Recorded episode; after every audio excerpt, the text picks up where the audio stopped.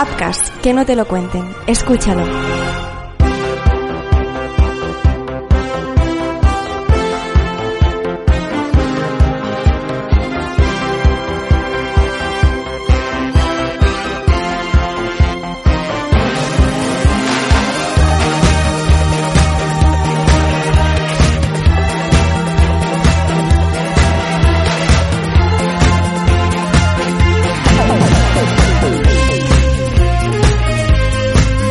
Hola, ¿qué tal? ¿Cómo estáis? Bienvenidos a un nuevo capítulo, el 65 ya de Marvel Talks, el podcast donde hablamos de lo que nos gusta de Marvel, de esas cositas que dices, "Mm, no, no, por aquí no, eh, por aquí no.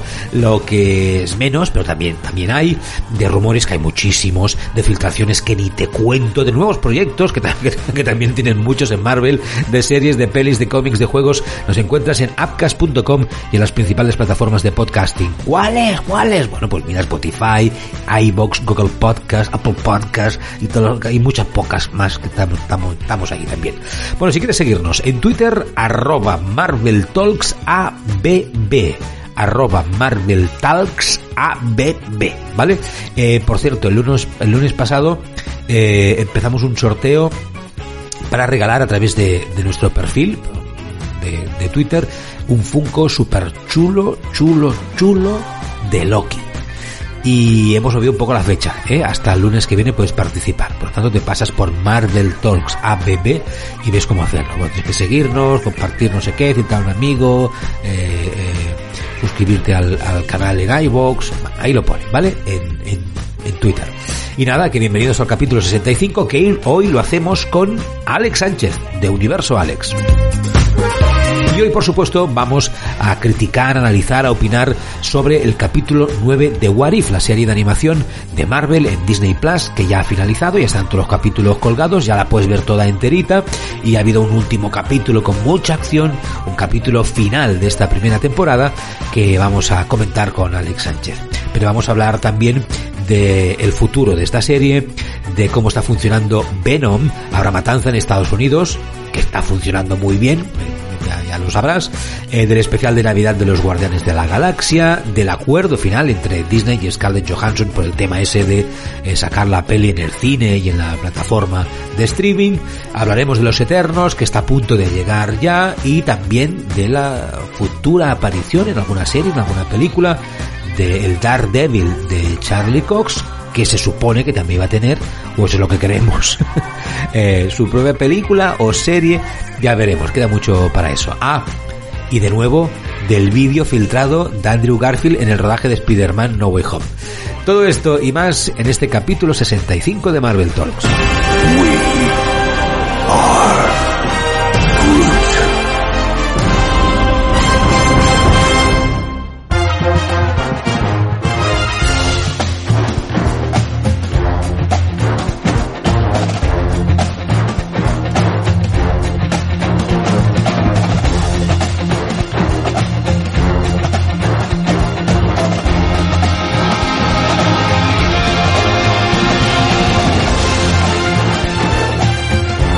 Alex Sánchez, Universo Alex, ¿qué tal? ¿Cómo estás? Bienvenido de nuevo a Marvel Talks. Muy bien, muchas gracias. Pues estupendamente. eh, deseando hablar de todas las cosas que tienes ahí preparadas para, para bueno, un poco analizar, eh, descubrir cosas nuevas y, y comentar todo lo que ha pasado en estos últimos días. Bueno, pues empecemos, empecemos por cerrar de momento lo que ha sido la, yo creo que muy positiva experiencia de What If, esta serie de animación de, de Disney Plus que este miércoles emitía el último capítulo, el noveno.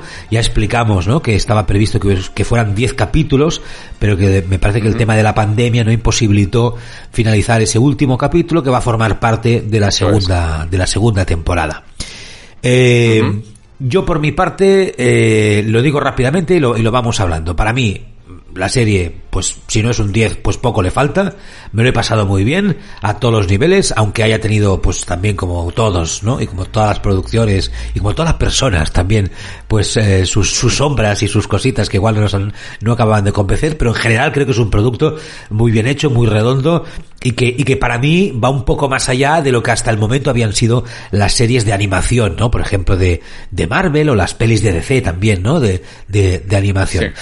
Eh, y el capítulo 9, eh, ahora lo, lo, comentamos también, pues creo que también, bueno, es pues, eh, pues, pues muy bien. A mí, a mí me gustó, me, me, entretení mucho y, me, me divirtió y lo encontré fantástico, así en general, ¿eh? Pero bueno, empecemos. Dime, dime, ¿qué, qué piensas, Alex? Pues eh, la verdad es que yo discrepo un poco. Eh, sí que es verdad que What If es una serie que, que me ha entretenido y, y, me ha gustado la propuesta que tenía Marvel entre manos. Y como primera entrada al mundo de la animación eh, por parte de Marvel Studios, me parece una apuesta que en principio incluso podría ser arriesgada y que ha salido relativamente bien. Pero es verdad que esperaba un poco más en, en, algunos aspectos, ¿no? es verdad que tiene capítulos que son muy buenos eh, pero también los tiene que son bastante prescindibles. Eh, entonces yo esperaba un poco más en cuanto a las historias que nos querían contar y cómo nos las querían contar. Eh, quizás es ser un poco demasiado exigente, pero también acostumbrados al nivel que tiene Marvel Studios, pues esta, esta serie se queda muy por debajo de casi todo lo que han sacado hasta hoy en día. como digo, sí que considero que tiene tres capítulos, cuatro capítulos que, que la verdad merecen mucho la pena y que, que, son buenos en la mayoría de los aspectos, pero después eh, creo que no hay un término medio. El resto me parece que están bastante por debajo y, y, incluso que podrían ser prescindibles, ¿no? Que no aportan, no aportan demasiado. Siempre desde mi punto de vista. por supuesto. Nadie te está obligando, ¿no? Con un, con un, con un arco y una flecha en el cogote. Vale, vale. Ok. No, no, a, veces eh, eh, cuando hay generadores de contenido y, que hacen críticas y demás, sí que parece un poco que, están obligados a decir según qué cosas, pero, pero no, no, en este caso es un poco esa la opinión. Y, sí que es verdad, por lo menos, que pese a que ha sido una trayectoria de la serie para mí un poco irregular, con altibajos, eh, por lo menos el cierre de la, de la temporada pues ha estado, ha estado a la altura. Eh, yo suelo hacer, en estos días eh, solía hacer una comparativa eh, un poco para, para, ver cómo han sido estos últimos capítulos, estos dos últimos capítulos, y es eh, compararlos con Infinity War y con Endgame, en el sentido en el que son dos capítulos eh, épicos, eh, que son continuación el uno del otro, pero que según mi criterio es mucho mejor la precuela que la secuela. O sea, en el caso de las pelis de los Vengadores me parece mucho mejor película Infinity War, pese a que queda un poco colgando porque la historia está sin terminar. Y en What If, pues me pasa, he visto un poco ese símil, ¿no? El capítulo 8 me parece brutal, estupendo, maravilloso, el mejor de toda la temporada.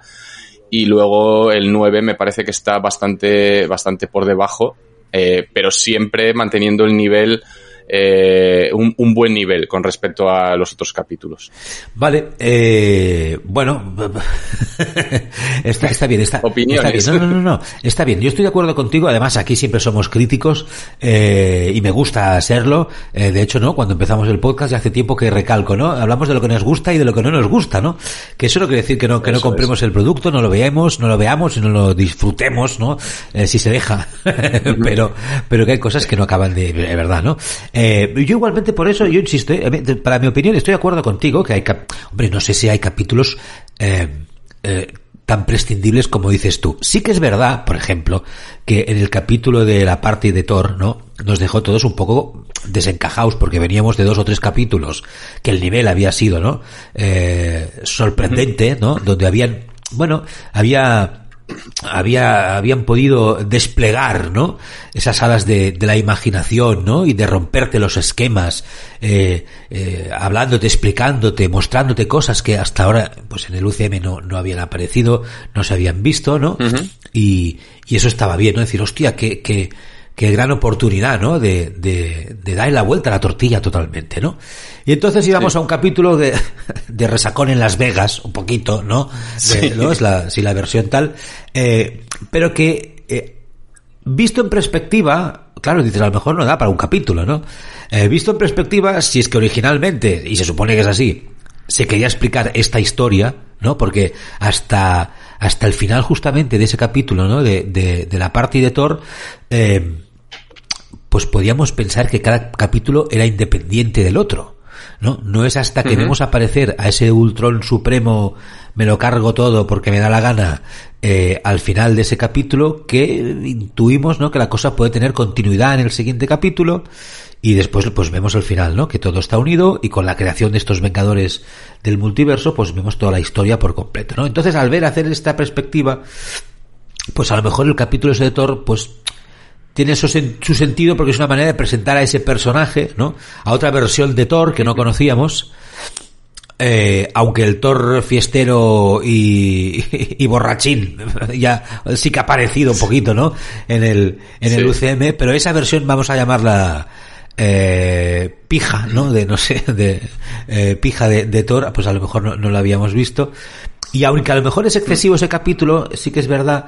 Eh, yo al final pensé, bueno, pues, bueno, pues al final, viendo con perspectiva toda la temporada, pues a lo mejor tiene, tenía sentido, porque sí es verdad que ese capítulo, pues, aunque casi no contaba nada, para que nos entendamos, ¿no? Más allá de algunas escenas de lucha con Capitana Marvel y, y tal, eh, bueno, tenía la gracia de ir, ir viendo aparecer, ¿no? Personajes que ya conocíamos, versiones distintas de algunos personajes como Loki, que eso estaba bien. Lo que pasa que ya dije aquí en Marvel uh -huh. Talks que para mi opinión, pues esa versión de Loki me hubiera molado verla haciendo otras cosas, ¿no? Y no siendo, sí. no, no, siendo un petardo fiestero, porque era muy impresionante sí. y no le sacaban partido, ¿no? Era como, joder, me, me plantas una cosa súper guay y, y, resulta que, que, que, lo que está buscando es mover el esqueleto, ¿no? Eh, bueno, no sé. Eh, pero bueno, sí. dime, dime.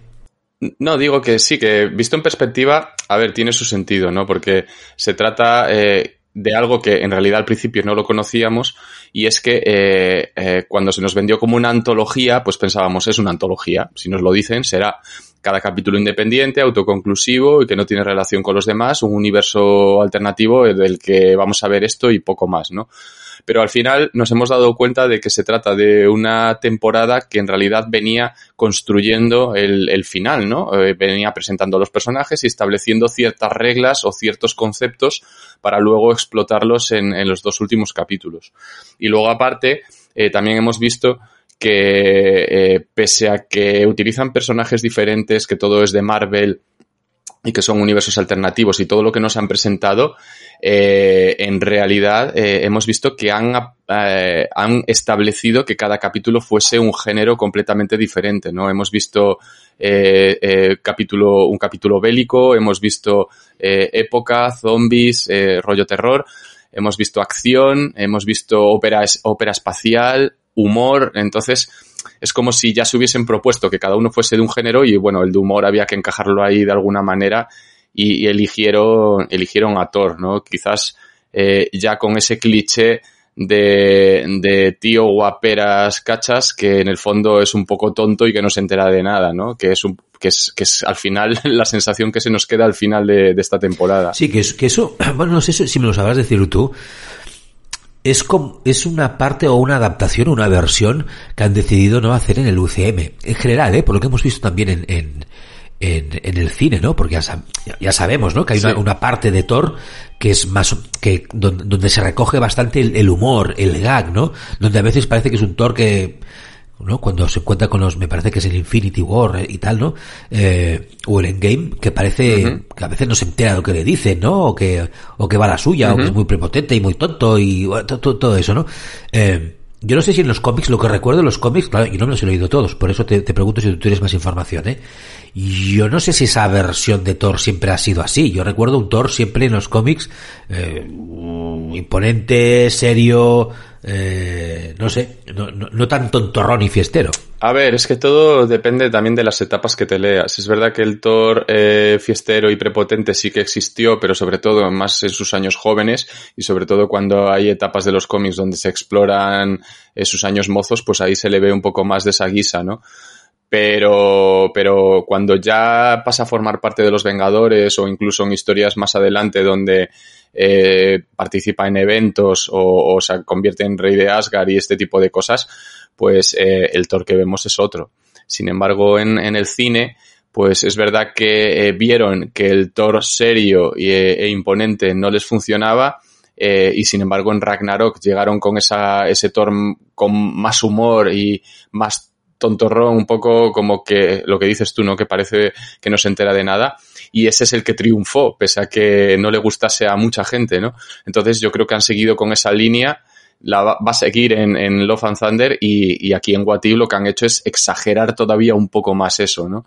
Eh, o sea, en cierto modo, eh, es una versión de Thor que no habíamos visto, pero por otro lado, es, es eh, no deja de ser una exageración de una versión que es la que estábamos viendo últimamente, lo cual eh, pues para los fans de Thor eh, sigue siendo como poner un granito de arena en, en, en la montaña que están haciendo de, de, de, odio hacia Marvel, entre comillas, por estropear a, su personaje preferido. ¿Qué te han parecido los Vengadores del Multiverso? Claro, se forman a partir de, a partir de lo que han decidido contarnos, ¿no? En esta, uh -huh. en esta temporada. Pero digo yo, vamos que el list, ¿será que el listado de superhéroes de Marvel no es suficientemente extenso y tiene personajes en todos universos superpoderosos que podrían perfectamente haber sobrevivido, ¿no? A, a Ultron, sí. eh, por ejemplo, no sé, el mismo Hulk. Mira, es que no hay ningún universo que Hulk, que cuando hay los listados, ¿no? De los superhéroes más poderosos, está en el, en el top ten, ¿no? En el, en el, en el, en el arriba de todo el ranking. No ha sobrevivido, no ha sobrevivido ningún Hulk ningún universo que, que pueda repartir hostias como panes eh, delante de Ultron. No, es, no sé. Sí, sí, la verdad es que la elección resulta un tanto extraña, ¿no? Pero al final, claro, se centra en los protagonistas que hemos tenido eh, eh, durante los capítulos. Hulk lo hemos visto como secundario, incluso no sabemos si acaba vivo o no. Entonces, pues claro, queda descartado. A mí me sorprende que dejasen fuera, por ejemplo, a la Capitana Marvel, claro. que ha sido pseudo protagonista de varios capítulos y en cuanto a poder, pues sería un, un rival bastante complicado para Ultron. Y luego me sorprendió también que dejasen fuera a, al Spider-Man con la capa de Doctor Extraño de, del, capítulo de, los zombies, que es un personaje que, bueno, pues que todo el mundo daba por hecho que iba a estar ahí. Sin embargo, pues bueno, de, decidieron elegir a los que eligieron, un poco eh, intentando asemejarse en la medida de lo que podían a los Vengadores de imagen real. Y, y, sobre todo yo creo que con la intención de, de, pues destacar a Agente Carter como líder, a Doctor Extraño como un ser súper mega poderoso y luego el resto pues un poco de acompañantes, ¿no? Eh, incluso Killmonger, que sí que es verdad que había que meter ahí a un Pantera Negra porque es uno de los personajes favoritos de los fans, pero que en este caso sirve también un poco como ese traidor que, que, bueno, que yo, bajo mi punto de vista creo que no sorprendió a nadie el desenlace que tuvo. No, de, de, hecho lo que sorprendió es cuando lo seleccionan, ¿no? Yo en el momento que lo seleccionan es, pensé, sí. hombre, pero si nos has plantado un capítulo donde le has dejado este de cabrón para arriba, ¿no? Que, que, sí. que, se, que, que, que, mata a quien, a quien haga falta, ¿no? Que se carga Tokiski para su, sus objetivos y se supone que este tío, eh, va, va, a luchar al lado del bien. Sí. Eh, bueno, no lo sé. Sí, bueno, al final. Claro la, que después entiendes, entiendes, ¿no? Que estaba hecho expresamente. Sí, sí, o sea, al final se ve que él, él lucha por sus. O sea, él sigue un poco la línea de lo que es su personaje, ¿no? Que es. Eh, yo lucho junto a los buenos. Eh, pero hasta que alcance mi objetivo personal. Una vez que tenga mi objetivo personal, adiós a los demás. Y, y, y el tema es ese, es que desde que lo fichan hasta en el segundo uno que le ves coger una cabeza de un Ultron, ya lo ves y dices, buf, verás este al final. Bueno, pues, eh, como decías tú, más allá de este elenco, eh, de, de, superhéroes eh, que forman los Vengadores del Multiverso, sí que es verdad, como decía Alex, que hay un, uh, un Doctor Strange que es súper, súper poderoso, que ha molado mucho verlo, eh, que hasta en algún momento de este uh -huh. último capítulo, el capítulo 9, dices, bueno, si es que casi él solito podría plantar cara, ¿no? A sí. Ultron, porque es la hostia de, de, de, poder, de poderoso, algo colosal. Sí es verdad que también sí. aparece ahí esa, que me parece que el capítulo de los zombies también estaba, ¿no? Esa Wanda, ¿no? Esa Wanda zombie, que ya él mismo dice, no, sí Tate tranquilo que lo que viene ahora va a ser lo, lo chuco, ¿no? Y, y, y aparece ella. Eh, que se supone que también es un eh, ser superpoderoso. Lo que pasa que, claro, eh, zombie y que en ese caso me parece recordar, ¿no? Que Ultron lo único que puede hacer es cargarse ese planeta o ese universo o eso para poder hacer de frente, ¿no? O sea que aparecen dos personajes que sabemos que o intuimos que de alguna manera pueden aparecer próximamente en el UCM en sus versiones súper poderosas. Sí, sí, sí. O sea, de hecho esto yo creo que sirve también un poco de eh, para levantar aún más el hype de cara a Doctor Strange 2, ¿no? Sí que es verdad que Marvel claramente tiene una estrategia desde hace tiempo de colocar a Doctor Strange como el, el, el Iron Man de ahora, ¿no? El, la cabeza visible, el líder, el más poderoso, el que, el que mueve todo eh, y, lo ha hecho también en esta serie, ¿no? Con un capítulo que a mí me parece eh, de los mejores, si no el mejor, y, después convirtiendo al personaje en, un ser tan poderoso que prácticamente nadie es capaz de hacerle frente, ¿no? Y que él solo es capaz de proteger a su propio equipo y de, y de, y de utilizarlo eh, como, como si fueran sus minions para poder luchar contra, contra Ultron. Está claro que no creo que veamos a un Doctor Strange igual de poderoso en, el, en, en imagen real, porque, claro, en este caso el, eh, Benedict Cumberbatch tendría que pasar por todo ese proceso de absorber los poderes de diferentes criaturas de otros universos y tal, pero, pero sí que nos da un, un, una visión de lo que realmente podría llegar a ser. Pon la palabra Apcas en el buscador de tu plataforma de podcasting y conoce todas nuestras producciones. Apcas, que no te lo cuenten, escúchalo. Vuelve el publicista más famoso de la televisión. Vuelve Don.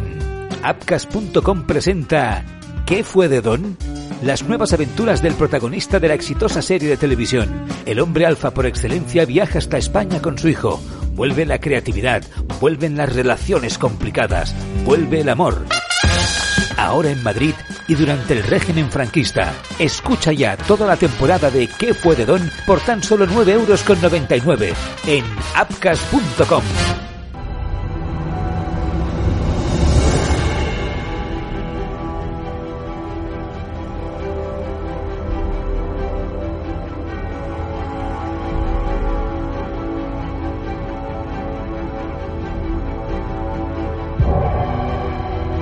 Una pregunta.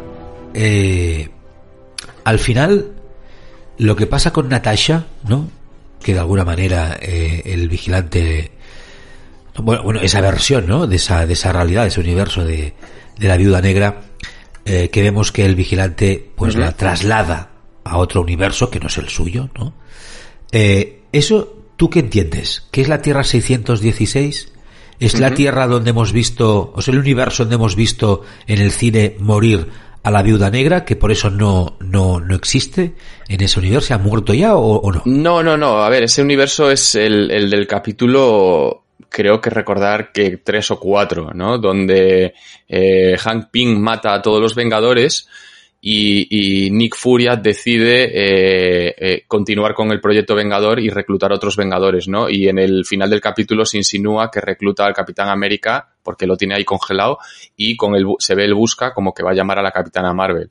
Y estos son precisamente los dos personajes que vemos en, en, en ese final de, de, de, la serie, ¿no? El Capitán América lucha. Pero luchando contra centinelas de, Ultron. No, no, no. Están luchando contra el ejército de Loki, que si recuerdas, en ese capítulo Loki invadía la Tierra. Ah, es verdad, es verdad. Entonces, ah, esas son las pistas que nos dan eh, para indicarnos que, que, se trata de ese universo, ¿no? Donde la viuda negra murió porque la mató Hank Pym.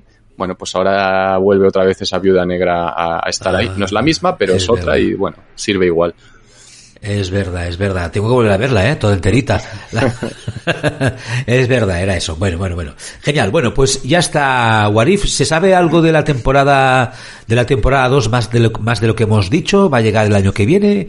Pues se supone o se dice que sí que llegará el año que viene. Eh, sabemos que uno de sus capítulos va a ser ese que quedó colgado de la primera temporada por tema de pandemia y que en, en, en el capítulo de ayer descubrimos cuál es y es el de, el de Gamora, esto explica un poco el por qué reclutan a un personaje que no habíamos visto antes.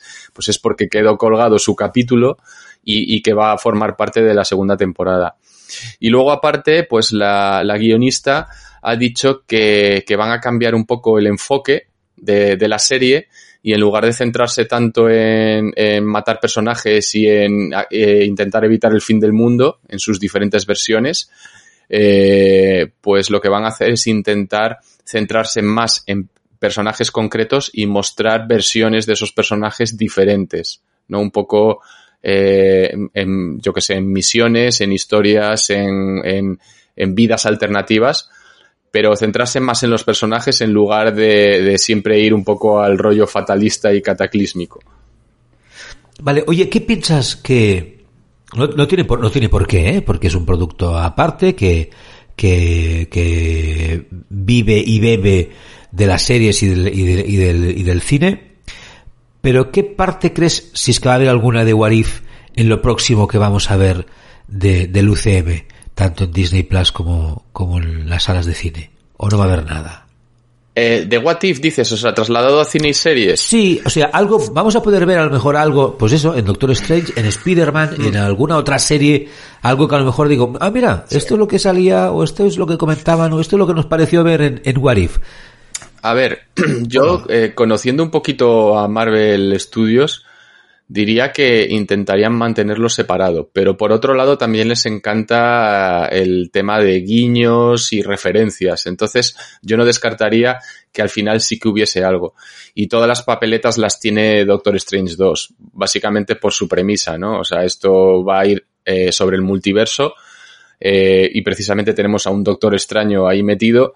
Eh, viendo cómo se ha desarrollado la primera temporada de, de What If, pues tendría quizás sentido que hubiese alguna referencia. Si hacemos caso a rumores, la cosa va más allá, ¿no? Porque se habla de que, de que Hayley Atwell podría volver al papel de Peggy Carter para interpretar a la capitana Carter. Eh, se habla también de que veríamos esa versión eh, suprema de Doctor Strange interpretada también por Benedict Cumberbatch.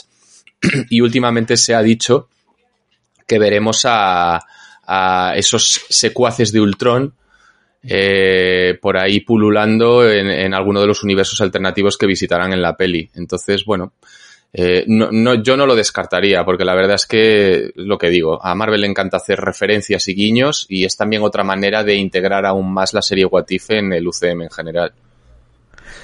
O sea, que podemos volver a ver a, a Ultron o qué?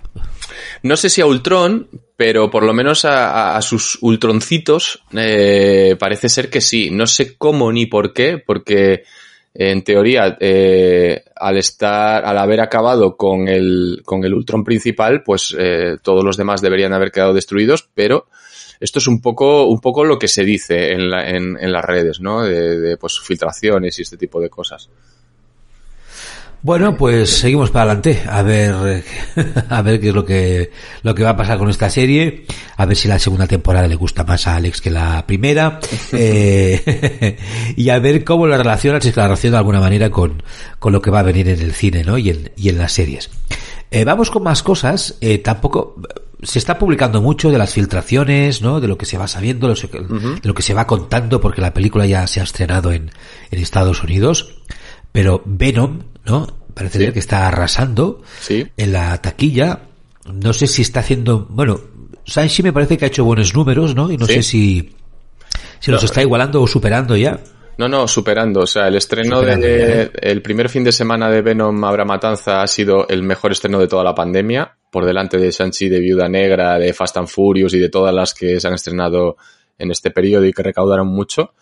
De hecho, eh, ha recaudado incluso más que en el fin, de el fin de semana de estreno de la primera peli, lo cual ya es sorprendente teniendo en cuenta que la primera peli se estrenó fuera de pandemia y además eh, fue una peli que recaudó un huevo de pasta. Entonces esto sorprende. Y luego aparte, ayer hemos sabido que la película eh, ha recaudado, ya ha llegado ya a los 100 millones de dólares en Estados Unidos en solo cinco días y igualando a Shang-Chi como la película que más rápido lo ha conseguido en, en tiempos de pandemia. Y esto en Estados Unidos, porque luego es verdad que solo se ha estrenado allí y en Rusia. En el resto de países se va a empezar a estrenar este fin de semana y luego en otros como España, pues la semana que viene, ¿no? Pero en Rusia también ha sido el mejor estreno de la historia, de la historia en pandemia. Yeah. Con lo cual, pues la peli eh, incomprensiblemente está triunfando. Claro, eso es. eso te iba a preguntar. ¿Qué está pasando aquí, no? Porque, porque, vamos a ver, ¿no? O sea, eh, sabemos que a nivel de números, la primera Venom funcionó muy bien. Sí. ¿Vale? Funcionó muy bien, aunque a nivel de crítica, ¿no? Y de valoración, ya no solo de la crítica, ¿no? Sino de los espectadores también, bueno, pues la película hay quien pues le gustó, hay quien pues, la encontró pasable, hay quien la encontró bastante horrible y hay quien la encontró un, un truño galáctico. Sí. Eh, pero está claro que a nivel de repercusión parece ser que fue a nivel de números su, eh, súper buena y evidentemente lo suficiente como para que se produjera una continuación, ¿no? Esta, uh -huh. esta Venom a la matanza. Eh, pero claro, estamos hablando de, de, de un villano. O sea, evidentemente, muchos personajes de Marvel, pues han vivido y revivido eh, y, han tenido, pues, eh, eh, distintas versiones en los cómics y, les ha pasado de todo. héroes y villanos. Y, y, Venom es un caso. Pero, vamos a ver, es un villano. Un día lo hablábamos tú y yo, ¿no? De que, además es un villano que es un villano que acojona, ¿no? Es un villano poderoso, potente, que muchas veces dices, a este cómo se le gana, ¿no? esto, ¿no? Y ahí físicamente es, es, es impresionante, es, desagradable, es, es, medio monstruo, bueno, bueno, no sé. Pero oye, ¿por qué está, por qué está generando lo que está generando? Bueno, a ver, mi impresión es que aquí el, el, el, el giro que le han dado al personaje para adaptarlo a televisión y el hecho de que lo hayan adaptado eh, a una clasificación por edades eh, apta para prácticamente todos los públicos, pues es lo que ha llevado a que, a que al final la recaudación haya sido alta, ¿no? Aquí es un buen ejemplo de cómo la calidad de una película y lo que la crítica dice de ella no van de la mano, no tienen por qué ir de la mano. Y, también es un ejemplo de cómo, eh, en el caso de películas basadas en cómics, de cómo eh, el fan real del cómic en realidad tiene poco poder en, en, lo que se puede ofrecer, o sea, en lo que puede conseguir una película en, en taquilla. ¿no?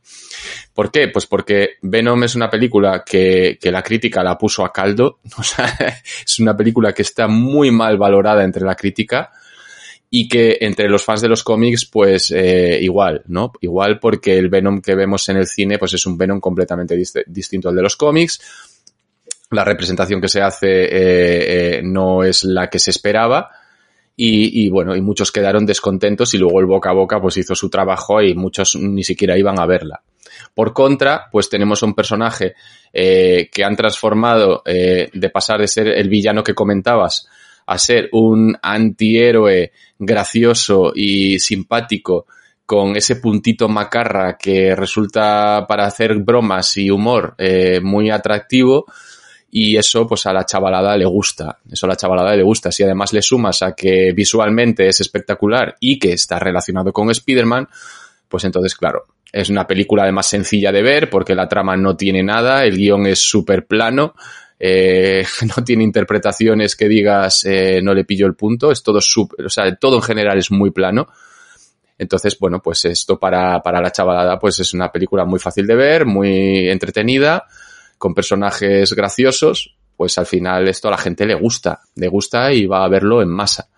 Y es un poco lo que está pasando con la segunda parte. La segunda parte es lo mismo, exactamente igual, personajes planos, guion plano, eh, una historia sin chicha ni limonada eh, y, y, o sea, mala en general, lo que sería bien siendo una película mala, pero que tiene más de lo mismo, o sea, sigue la misma senda, que es el mismo tipo de humor, eh, Venom convertido en un payaso gracioso que a la gente le hace gracia.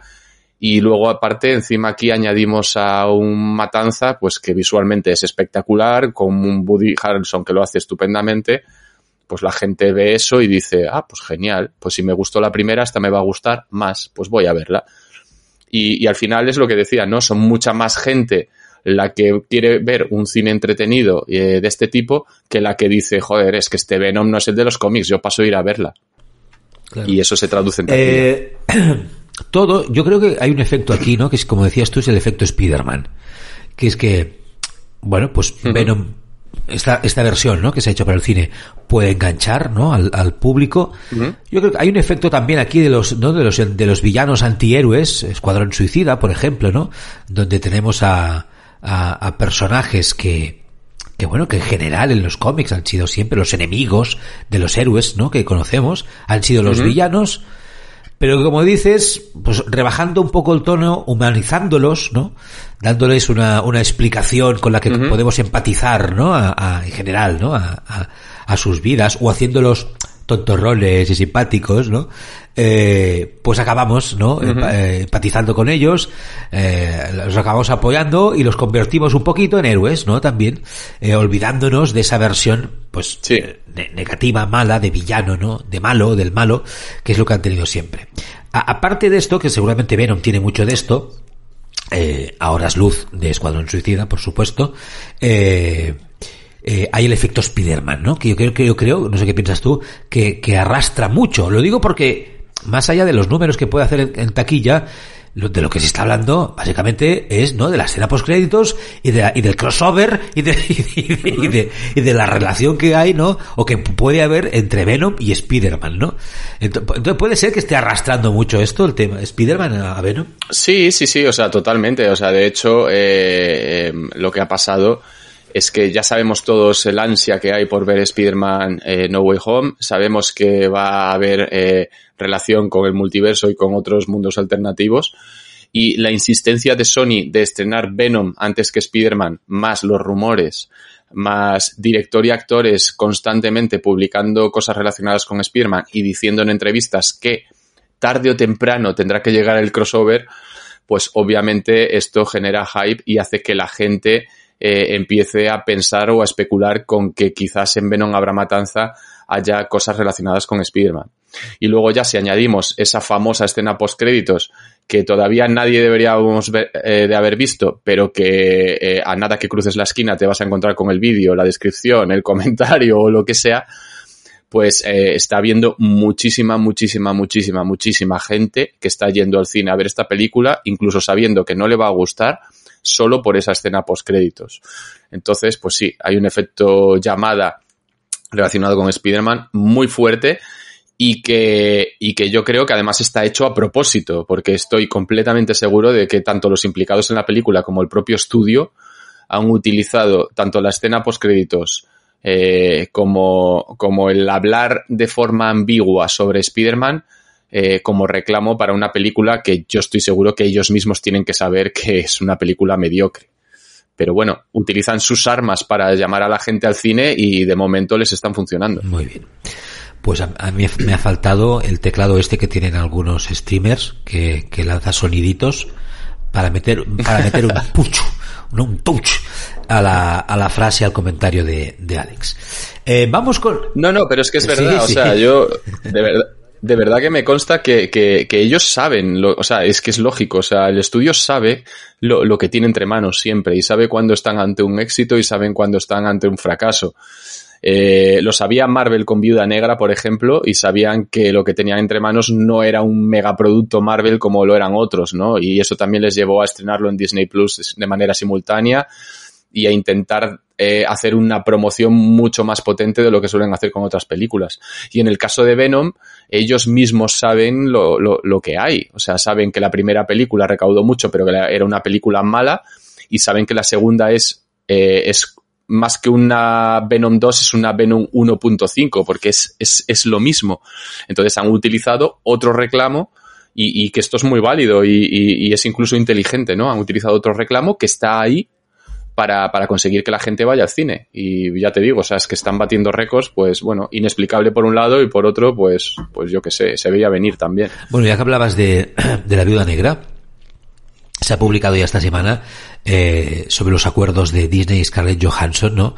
Una de las polémicas, eh, vamos a llamarlo así, jurídicas, eh, burocráticas, eh, eh, empresariales, ¿no? Que nada tienen que ver directamente con el con, ¿no? con, con, lo que se ha hecho, ¿no? Con la película, con lo, con lo que cuenta, eh, y que se ha llegado a un acuerdo, ¿no? Las dos partes han comunicado su alegría por el fin de esta disputa, ¿no? Que ha sido larga y pública, y muy pública, uh -huh. ¿no?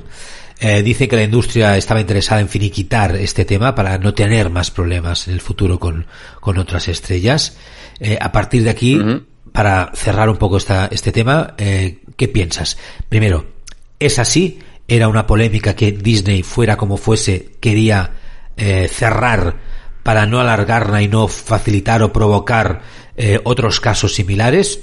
Disney y, otras, ¿no? Y otras, eh, y otras empresas. Y como decías tú, no sé si Disney se aprovechó, no calculó, Scarlett pidió lo que no le correspondía, fue una decisión, como dices tú, en base a saber que el producto que tenían era un producto determinado y que por lo tanto tenía que buscar otras estrategias para poder sacarle un, rendimiento elevado. ¿Qué, ¿Qué, ha pasado aquí? Yo creo que fue un poco de todo, una combinación de todas las cosas, ¿no? Está claro que eh, ya los rumores o incluso los abogados de Scarlett Johansson decían que, que efectivamente Disney eh, estaba intentando evitar eh, la demanda y estaba creando una especie de comité eh, para tratar el tema de manera conjunta y, en silencio, en secreto, para que no saliese más detalles a la luz y no se hiciese de bola. Así que tiene sentido que, que, que esto fuese así. O sea, eh, está, pues eso, si lo confirman los, los, abogados de Scarlett, pues, pues, y finalmente es lo que ha ocurrido, pues, pues tiene sentido que sea así, ¿no? En este tipo de casos, es verdad que cuanto antes se cierre el tema, mucho mejor, porque puede llegar a hacer realmente bastante daño a Disney, ¿no? De hecho, recuerdo que en los primeros días en los que salió el tema de la demanda, empezaron a surgir otras voces de otros actores o actrices que podrían pensar en hacer lo mismo e incluso empezaron a salir informaciones sobre el trato de Disney a empleados, que si los parques de Disney, o sea, bueno, empezaron a salir trapos sucios. Y esto obviamente a la compañía no le interesa.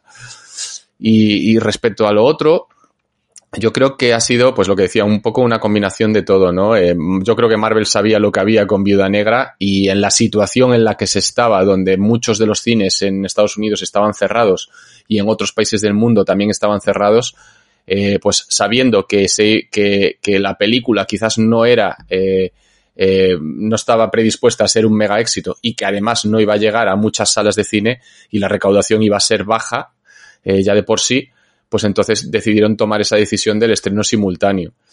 Y, luego aparte, pues también está el tema de, que Scarlett Johansson, pues obviamente quería reclamar su parte, ¿no? Eh, eh, se supone que por contrato tendría, tenía que recibir un porcentaje de lo recaudado en taquilla, pero si tú la estrenas en otro sitio a la vez y mucha gente la ve de ese lado, es gente que no va al cine, con lo cual la taquilla es menor y tu porcentaje es menor también. Entonces, como mínimo, yo creo que es justo que también le, le, le, le perteneciera un porcentaje de, de, lo que se hizo en Disney Plus. De todos modos, es algo que me sorprende porque hace mucho tiempo, cuando Warner Bros. anunció que ellos iban a hacer estrenos simultáneos con todo lo que llegaría, con todo lo que iban a lanzar en 2021, se habló que Disney estaba eh, eh, preparándose para una situación similar en caso de que llegase y que estaba en negociaciones con sus principales actores, directores y demás para llegar a acuerdos y, contra y, firmar contratos nuevos en caso de que, de que sucediesen, ¿no? Eh, para evitar problemas. Por eso me sorprende que al final con Scarlett hubiese ese tipo de problema porque o bien no se llevó a cabo esa negociación o, o la negociación eh, luego así a toro pasado Scarlett dijo mm, no me compensa quiero más claro es que es no sé no sé cómo es se que no sé si leí eh, que entre lo que había ganado Scarlett por esta película eh, que eran 20 millones me parece eh, más lo que uh -huh. se había acordado que no sé si eran 40 más eh, yo uh -huh. pensé, coño, ¿60 millones? ¿Se ha llevado Scarlett Johansson sí. con todo el show este? Vaya tela. Sí, sí, es que esto es un poco lo que pasaba también, no sé si recuerdas con Robert Downey Jr., que cada película que hacía con Marvel se llevaba cientos de millones. ¿Pero por qué? Porque él firmaba un contrato variable. Es decir, vale, sí, yo voy a cobrar X por hacer la película, pero va a ser menos de lo que cobraría eh, en situación normal, pero por contra me voy a llevar un porcentaje de lo que la película recaude. Esto, claro, en una película de Marvel es apuesta segura, ¿no? Eh, una película que sabes que va a estar de 800 millones para arriba, pues te vas a llevar un porcentaje y va a ser un pastizal. Pues así es lo que pasaba con Robert Downey Jr., que se llevaba cientos de millones de dólares él, mientras sus compañeros por hacer lo mismo se llevaban 6, 7 y cosas así. Entonces, con Scarlett Johansson y esta película ha pasado un poco lo mismo. Ella, eh, la estimación que habían hecho era de cobrar unos 60 millones de dólares y al final había cobrado 20. Entonces, ella reclamaba eh, esos 40 que había de, de, de, de, de, o sea, de diferencia. Sí que es verdad que es un poco estimación, porque al final nunca se sabe si, si habría llegado a esa cantidad si la peli se hubiese estrenado solo en cines, que seguramente no pero, pero bueno, al final han decidido cortar por lo sano y darle lo que pedía y ya, ya sé que vamos a hacer una reflexión, ¿eh? Ya sé que muchas de estas películas eh, se, se, se, apoyan en, en, el propio personaje y por lo tanto en la actriz o en el actor que la interpreta. Eso es así. Y, y, y evidentemente eh, la, la explotación de la imagen, ¿no? la exposición eh, y todo pues es muy elevada y, y hay un peso importante uh -huh. ¿no? Encima del actor eh, para interpretar ese personaje, ¿no? Y que eso entiendo que se pague, y más en una industria, pues que genera lo que genera.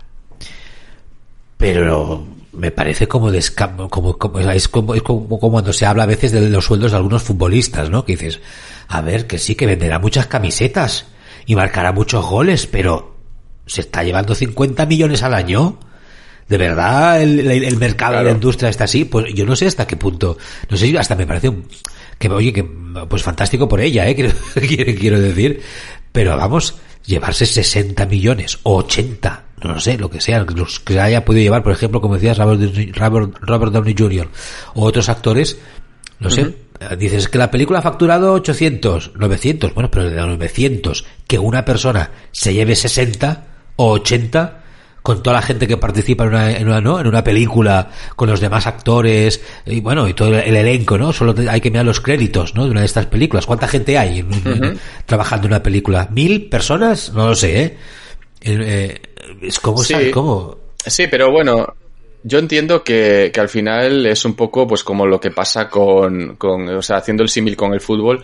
Si tú eres un equipo que tiene a Messi, eh, sabes que Messi te va a hacer ganar partidos, títulos, eh, va a ser imagen del club, eh, vas a vender un montón de camisetas y de, y de entradas y te va a ver mucha gente por televisión, lo cual los, las televisiones te van a pagar más. O sea, al final le pagas a un jugador eh, una cantidad estratosférica, pero le vas a sacar un rendimiento brutal, ¿no? En este caso, pues entiendo que es lo mismo. La película pues tiene un presupuesto de 150 millones, por poner una cifra estándar, que, sirve para pagar a todos eso, a, todo, o sea, para pagarlo todo, ¿no? Esas mil personas, esos, el sueldo de, de, los actores, eh, la publicidad, el marketing, el rodaje, los viajes, todo, ¿no?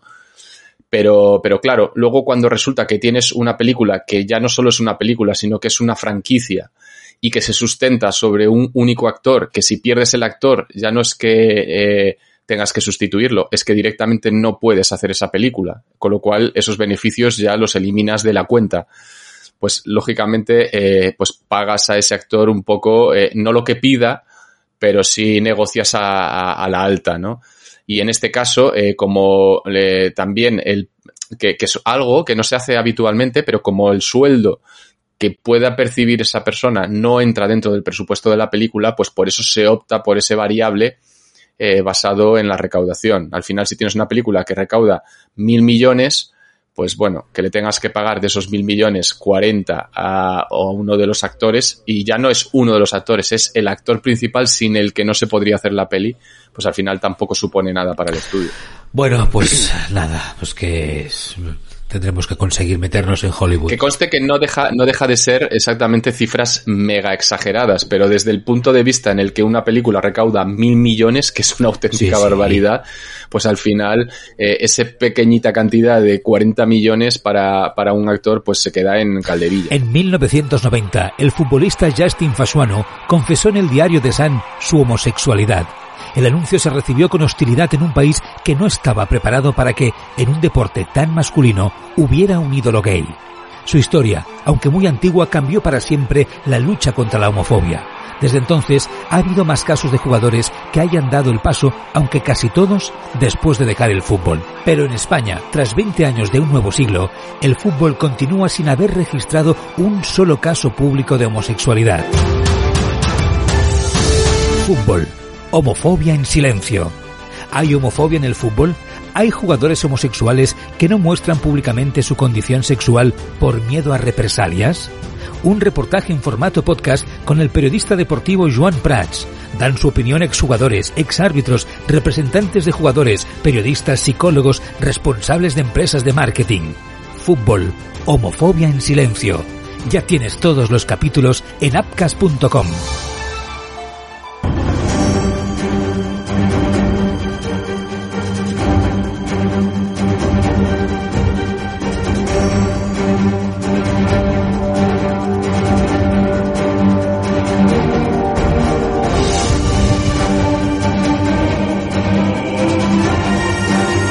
Bueno, pues los sectores eh, que más actores son empresas también, ¿no? Porque, ¿no? Tal y como trabajan, con lo que generan por cada una de las películas, eso no deja de ser una propia empresa, ¿no?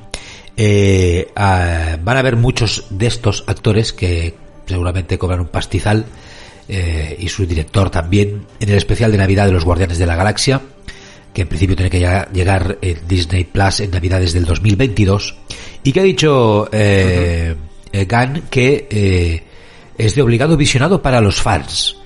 Eso quiere decir, no sé, no sé exactamente lo que suponemos que quiere decir, si es que para ver lo que va a venir luego por narices tenemos que ver, que lo vamos a ver igualmente, ¿no? Que no lo dijera, eh, vamos a tener que ver eh, este especial de Navidad para poder a lo mejor entender algunas de las cosas que nos van a explicar luego o porque va a estar tan pensado para los fans que eh, tenemos que verlo por, por narices. Y además dice que va a haber la aparición de uno de los mejores personajes del UCM de todos los tiempos. Y a partir de aquí han empezado las especulaciones.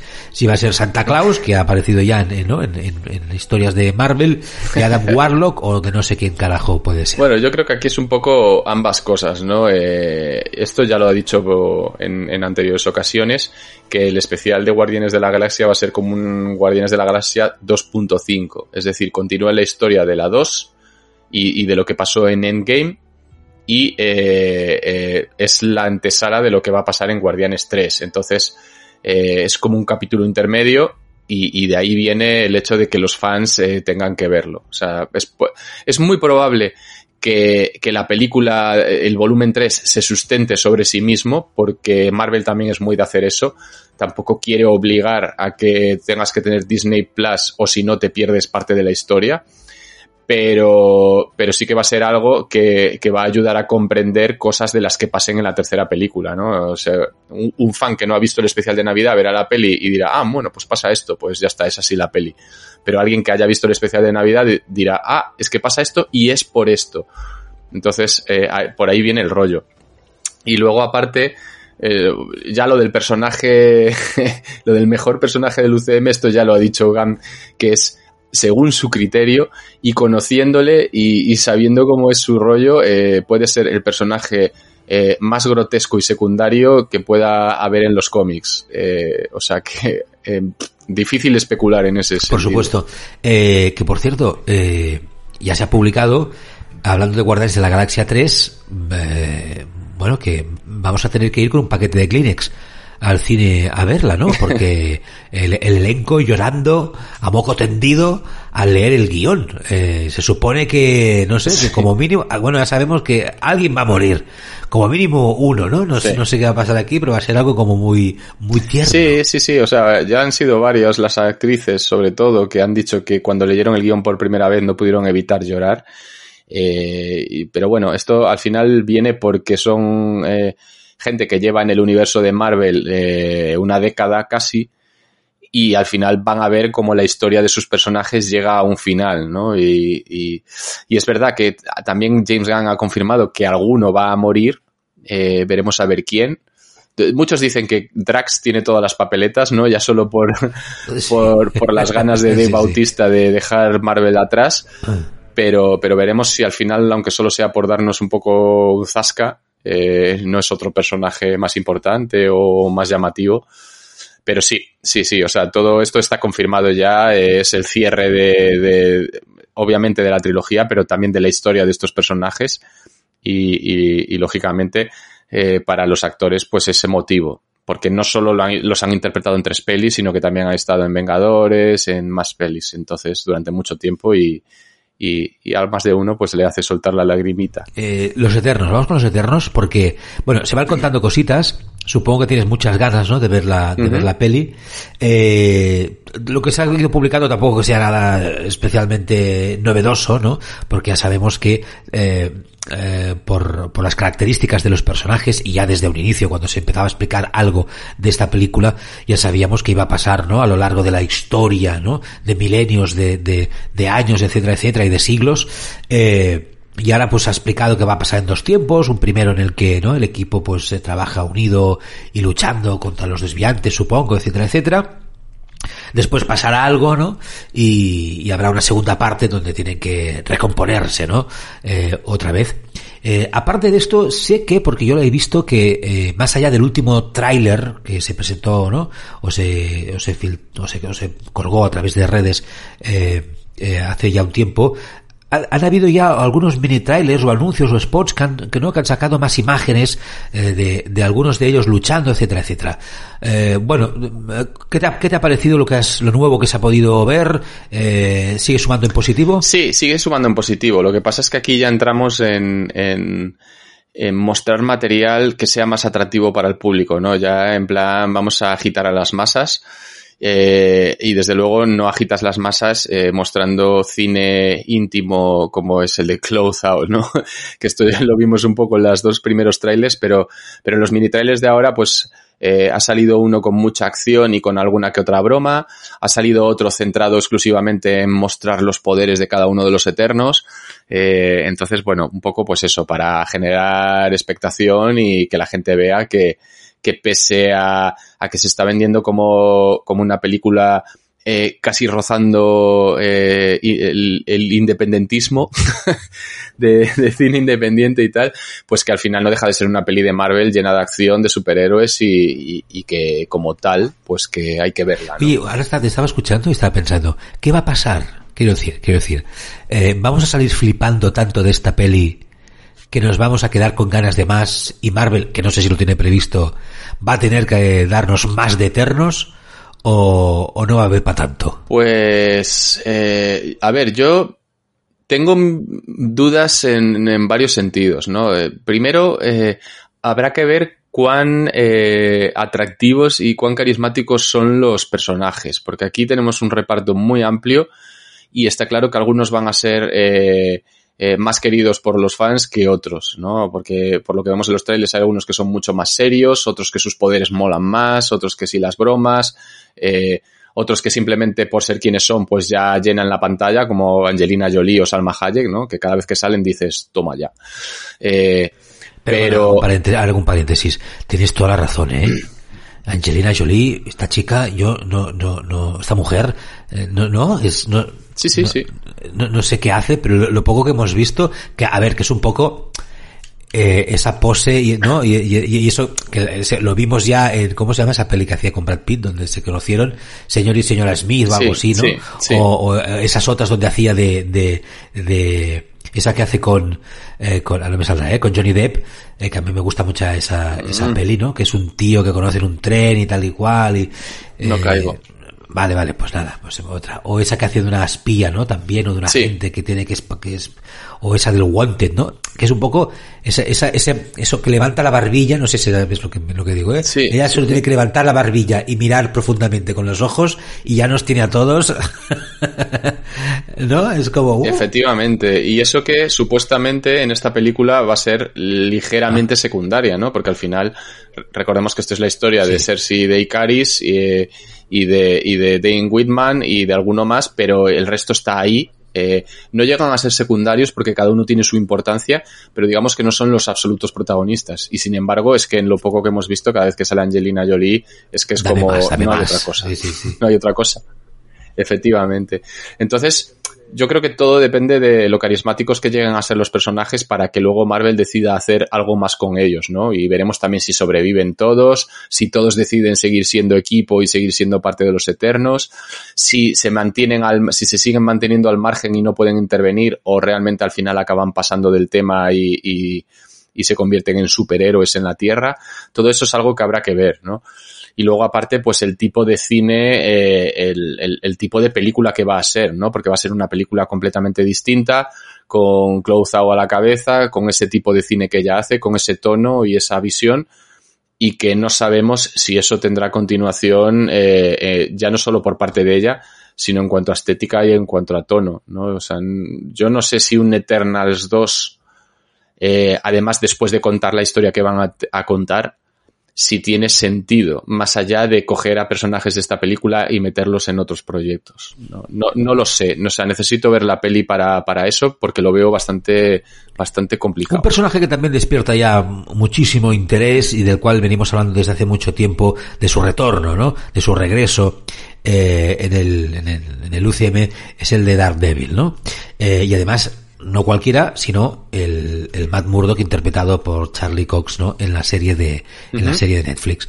Eh, ahora se especula, se sigue especulando sobre si habrá película, si habrá serie nueva, si lo vamos a ver en Spider-Man 3 finalmente, pero no como Daredevil, sino como Matt Murdock, que sí que ya lo vamos a ver como tal enfundado en el traje rojo de nuevo en She-Hulk, que va a estar en Hawkeye, en la serie de Echo, y a partir de aquí serie, peli, no se sabe exactamente.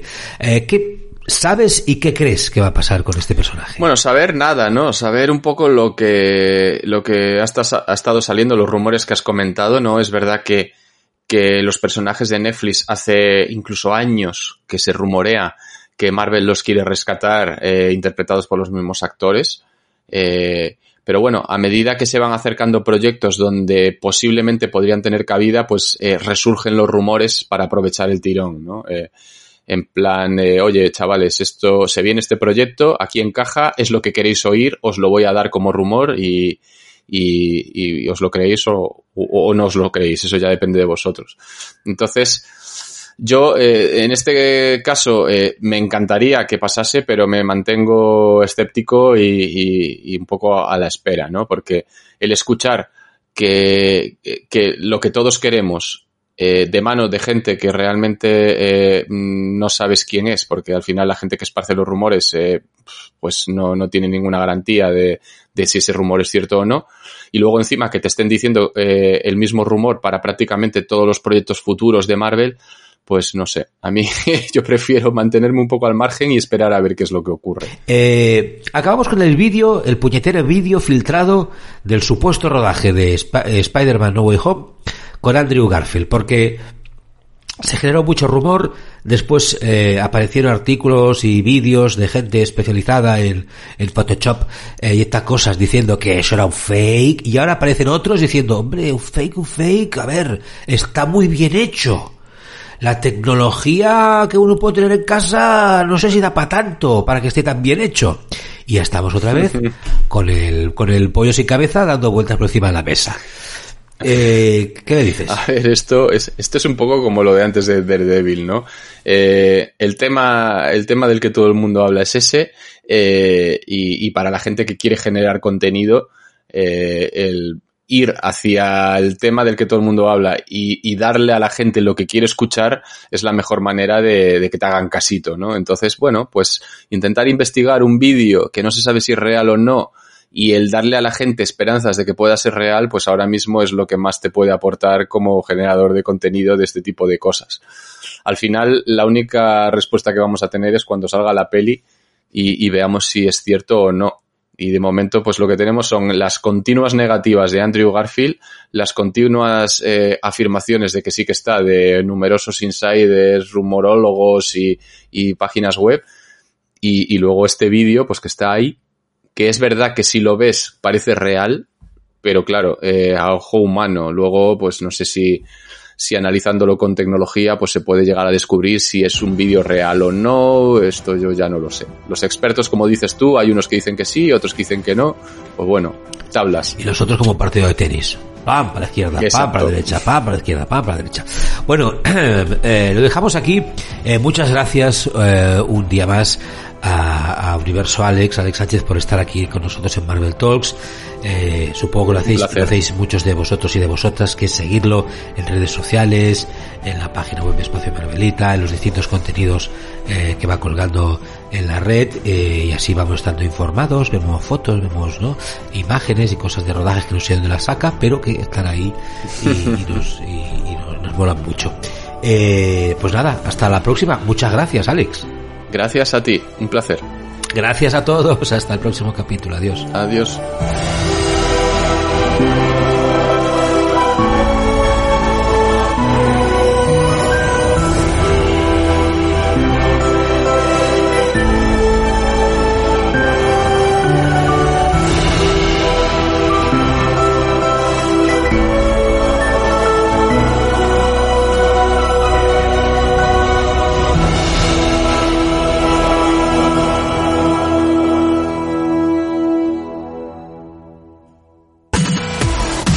¿Te gustan los videojuegos? ¿Quieres formar parte y aprender como un jugador profesional de los eSports? Apúntate a The Docking academia de eSports, cursos de Fortnite, League of Legends, CSGO, FIFA y muchos más, clases para llegar a ser un buen streamer, cursos presenciales y online. Formamos más que jugadores, porque los valores, la salud, la gestión emocional y del tiempo son parte también de la diversión en el camino de la formación de un jugador profesional de los eSports. Si eres de los mejores, puedes llegar a formar parte de nuestros equipos competitivos y también puedes hacer las clases en inglés. Más información en thedockinacademy.com, en redes sociales, Dockin Academy y en nuestro canal de Twitch, The Dockin Entertainment. Haz de tu afición tu profesión.